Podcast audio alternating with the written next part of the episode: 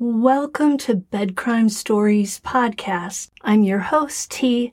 Hope you guys are all doing great. Let me just ask that after listening to or watching the video, if you find you enjoyed it or learned something, do me a favor, smash the like button, consider subscribing, and if you want to help support the channel, please consider a membership or a Patreon subscription. Now let's dig in. November Phoenix, Arizona. Unlike other parts of the United States, Phoenix in November means the perfect weather for hiking a mountain, walking along a desert trail, or riding a bike along one of the city's many canals, even at night. The canals, which date back to 250 AD, when the Hohokam people ruled the land, were dug out by hand and connected to the Salt and Gila rivers. The canals provided irrigation for the Hohokam's crops, allowing them to farm in the arid desert. Today, the canals are carved in concrete and they continue to deliver irrigation and drinking water to the Metro Phoenix area. They run for miles and miles and make for the perfect hiking, biking, and running trails. But back in the early 1990s, the canal suddenly took on a more sinister meaning, leading many to never again venture out on them. And it would take more than 20 years to track down the man who overnight turned the canals into his personal hunting ground.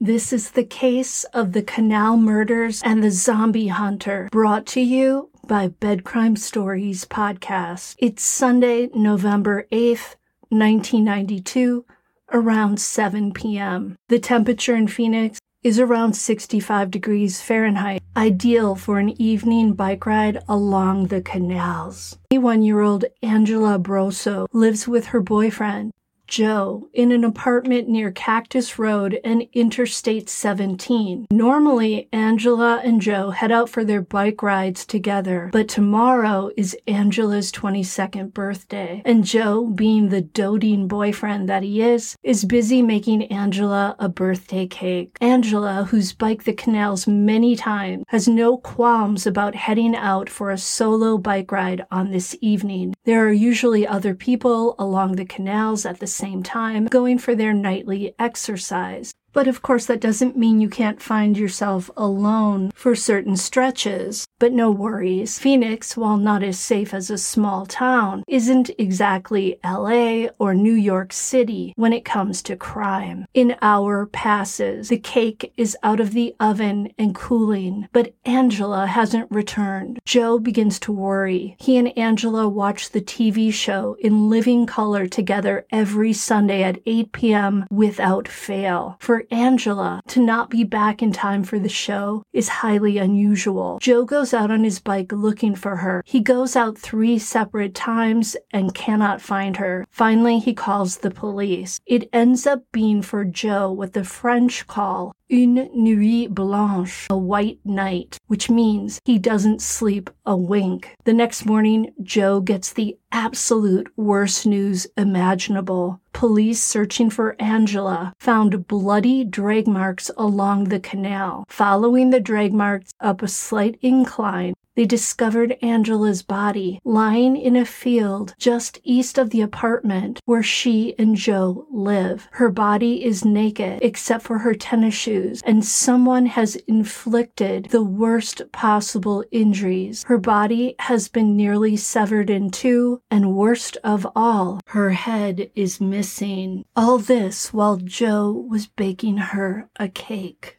Whoever did this cut with a surgeon's precision. So instead of celebrating Angela's birthday, Joe finds himself having to call her parents with the horrendous news. A forensic examination later finds evidence that Angela was SA'd. It is also determined that her cause of death is from a wound to her back from a sharp object that pierced her lung and aorta. Eleven days later, Angela's perfectly preserved preserved head is discovered a mile and a half away, floating in the Arizona Canal, where it flows past a shopping center. Her head looks as if it has been preserved in a cool place. There are no signs of decomposition. Angela's family and the city of Phoenix have a hard time processing this news. What kind of evil monster is lurking along the Phoenix canals? To commit a crime of this ilk, you have to be a pretty sick puppy. And whoever it is, is still out there hiding in the shadows and trawling for victims along the canals. The once vibrant canal system becomes desolate. Some people never go back to the canals. Ten months go by, and a nervous Phoenix tries to go back to normal. It's now September 7th of 1993, and 17-year-old Melanie Bernas, a junior at Arcadia High School, has stayed home from school. She's not feeling well. That evening, her mother Marlene has plans for dinner out. It's 7 p.m., and Melanie is sitting on the living room couch watching TV. Seeing that her daughter is feeling better, Marlene kisses Melanie, tells her she loves her, says goodbye, and says she'll be back in about two hours. When Marlene gets home, Melanie is no longer on the couch. She's also not in her bedroom and not anywhere in the house. Marlene checks the garage and finds that Melanie's bike is missing. Melanie isn't allowed to cycle on the canals at night, but she sometimes rides there with her friends during the day. Marlene calls the hospital to see if Melanie had an accident and is a patient there. Then she calls the police. The next morning, a cyclist named Charlotte Pottle is taking a bike ride with her sister and their young children along the Arizona Canal. Pottle notices something odd on the ground. It looks like a large puddle of water, except it's red, and it's right by the I 17 underpass near Castles and Coasters, a small amusement park. The location is close to where Angela Brosso's head was recovered 10 months earlier. Pottle dials 911. Drag marks lead searchers to where Melanie's body has been moved and then pushed into the canal. The body, which drifted about 12 feet before getting tangled in brush, is at the bottom of the canal. Most of Melanie's clothes have been removed. It appeared that whoever attacked her must have come up behind her and ambushed her while she was on her bike. The same MO as whoever attacked Angela Brosso. A closer look reveals that Melanie, like Angela, suffered a wound to her back from a sharp object that pierced her lung and aorta. She has also been essayed and has a shallow cut to her neck. And shockingly, the letters WSC are carved into her chest along with what appears to be a cross. There is nothing holy about about this scene. If only Melanie had followed her mother's wishes and stayed home on the couch. But it's too late for the what ifs. As two families find themselves drowning in grief and horror, and Phoenix is paralyzed with fear, the cops realize that they're dealing with a serial sexual sadist. Now, you'd think someone committing this type of crime would get caught fairly soon, but that's not what happened. In fact, it would take more than two decades for the investigators to finally identify the perpetrator. By the time the cops caught up to him, he had a new persona and he was hiding in plain sight. His name is Bryan Patrick Miller, and in 2014 he was known to many in the Phoenix area, including the cops, as the zombie hunter, a comic book inspired character who wore goggles, a menacing mask, and a long trench coat, and carried a large fake Gatling gun. He even drove around town in a tricked out old Crown Victoria police car that had faux blood. At least I hope it was faux blood, trickling down the doors and the words zombie hunter on the back. There was also a ghoulish mannequin in the back seat behind bars. This is the stuff of nightmares. And this was not just for Halloween. This was like a year round thing for this guy. Creeps me out so bad. Miller attended events and took photos with fans and with the police. They say real life is often stranger than fiction, And this bed crime story proves that to be true. A combination of genetic genealogy, DNA, and other evidence allowed the authorities to finally identify Miller as the person responsible for Brosso and Bernas's deaths. Long before Miller harmed Angela Brosso and Melanie Bernas, he hurt another young woman. It was May of 1989, and a young female named Celeste Bentley got off a bus at the same stop as the then 16 year old Bryan Miller. She was on her way to work at a department store. Miller suddenly ran past Celeste, and when he did so, he hit her in the back. At least that's what Celeste thought. But when she reached back to her back and pulled her hand away, she saw that it was covered in blood. Miller had used a sharp object to jab Celeste in the upper back. This would turn out to be his modus operandi for all his crimes. In Celeste's case, Miller angled the sharp object in such a way that he thankfully missed her spine, and didn't puncture any vital organs. The doctor who examined Celeste said she was lucky to be alive. Had that object been placed a little to the left or a little to the right, she either would have been paralyzed or dead. Miller was caught and charged with aggravated assault. He was then sent to a juvenile detention center where he stayed until he turned 18. He was released in the summer of 1990. While Miller was in the juvenile detention center, his mother, Ellen, made a strange discovery at home. While cleaning his room, she found a disturbing note. The note with the heading Plan on the second page detailed a scheme to harm and ultimately do in a young woman. Ellen gave the note to the cops and refused to let her son return home. He thus had to move into a halfway house. It would be two years after that that Miller harmed Angela Brosso in 1992 and 10 months after that, in 1993, that he harmed Melanie Bernas. Both times he managed to evade the authorities. Four years later, Miller got married in 1997, had a daughter, and moved to Everett, Washington. Then, five years later, in 2002, Miller finds himself charged with jabbing a young woman in an unprovoked attack. The woman said that Miller offered her a ride and a phone to make a call on Then he approached her with a 12 inch long sharp object. He used that object on her back multiple times, leaving her with injuries that required 30 stitches. Miller denied the allegation and he told his lawyer that the woman had tried to rob him using the threat of a sharp object. That's what you call projection, people. But believe it or not, Miller was acquitted in this case. And that's what you call someone falling through the cracks in the system and the system not working. In 2005, Miller and his wife separated she probably realized what an utter nut job she was married to. His wife would later tell the cops that Miller told her about the fatal jabbing of a person he identified as an intellectually challenged Girl Scout who appeared to be in her mid teens.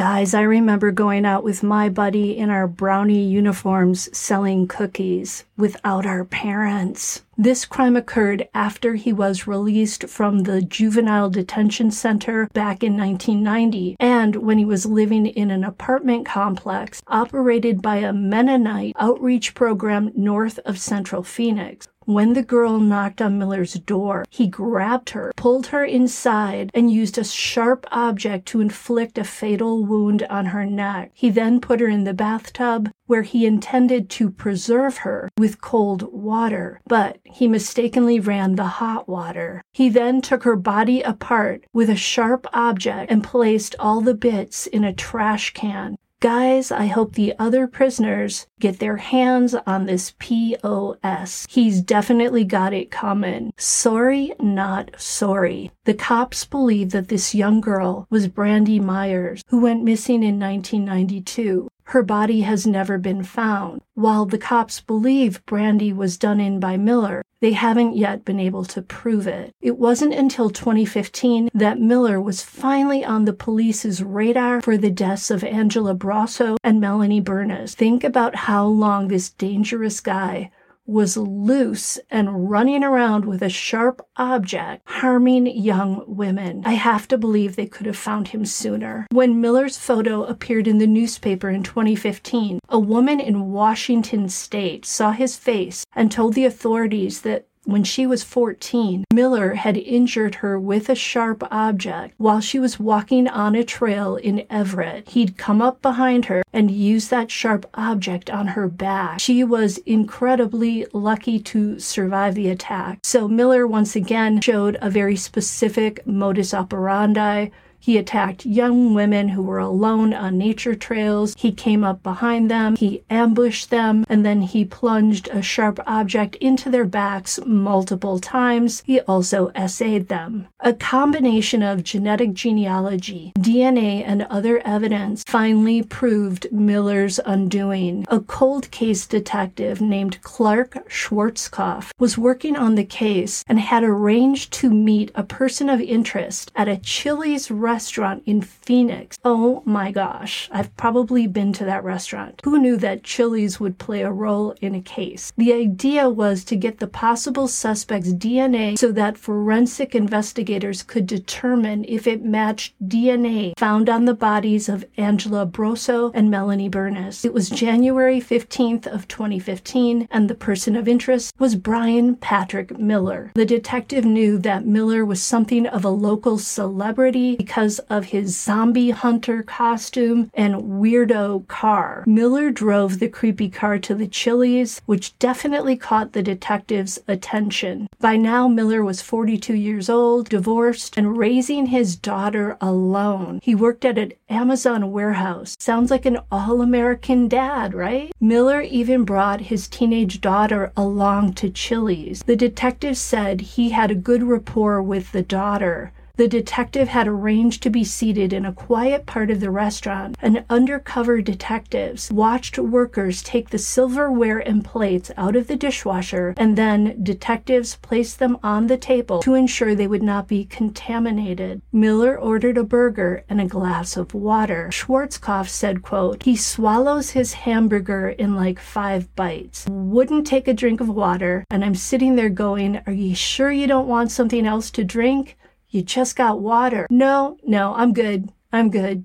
I'm good, end quote. But then, to Schwarzkopf's relief, Miller finally takes a sip of water. As soon as Miller walked out of the restaurant, undercover detectives secured the glass of water. Miller even gave the detective, Schwarzkopf, a tour of his car. Eleven days later, the head of the forensic lab visited Schwarzkopf and told him, It's him, Bryan Miller. It's him. Finally, the cops had the canal killer. Miller was charged with kidnapping, first degree murder, an attempted essay in relation to both Brosso and Bernas. Miller pleaded not guilty for reasons of insanity. He was then subjected to a six month bench trial.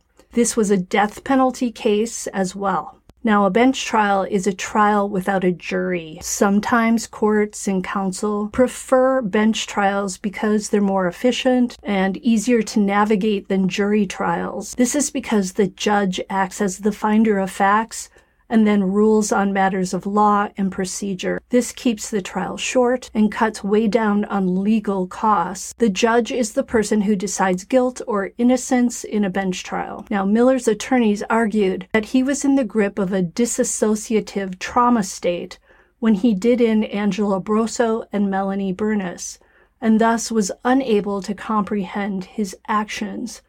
The trial was dominated by accounts of Miller's childhood, his father had died when he was young, and his mother had allegedly been abusive to him. In the end, the judge found Miller guilty of all charges and she sentenced him to death. He currently sits on death row in an Arizona prison, and he still denies harming Angela Brosso and Melanie Bernas. To this day, no one except Bryan Miller knows what WSC stands for. Remember, those letters were carved in Melanie Bernas's chest. I, for one, am very glad that this guy is in prison. And as I said earlier, I hope he gets what he has coming to him for all the abuses he inflicted on these young women, how he took their lives, how he forever changed their families, and for how he terrorized the Phoenix area. Until the next time on Bed Crime Stories.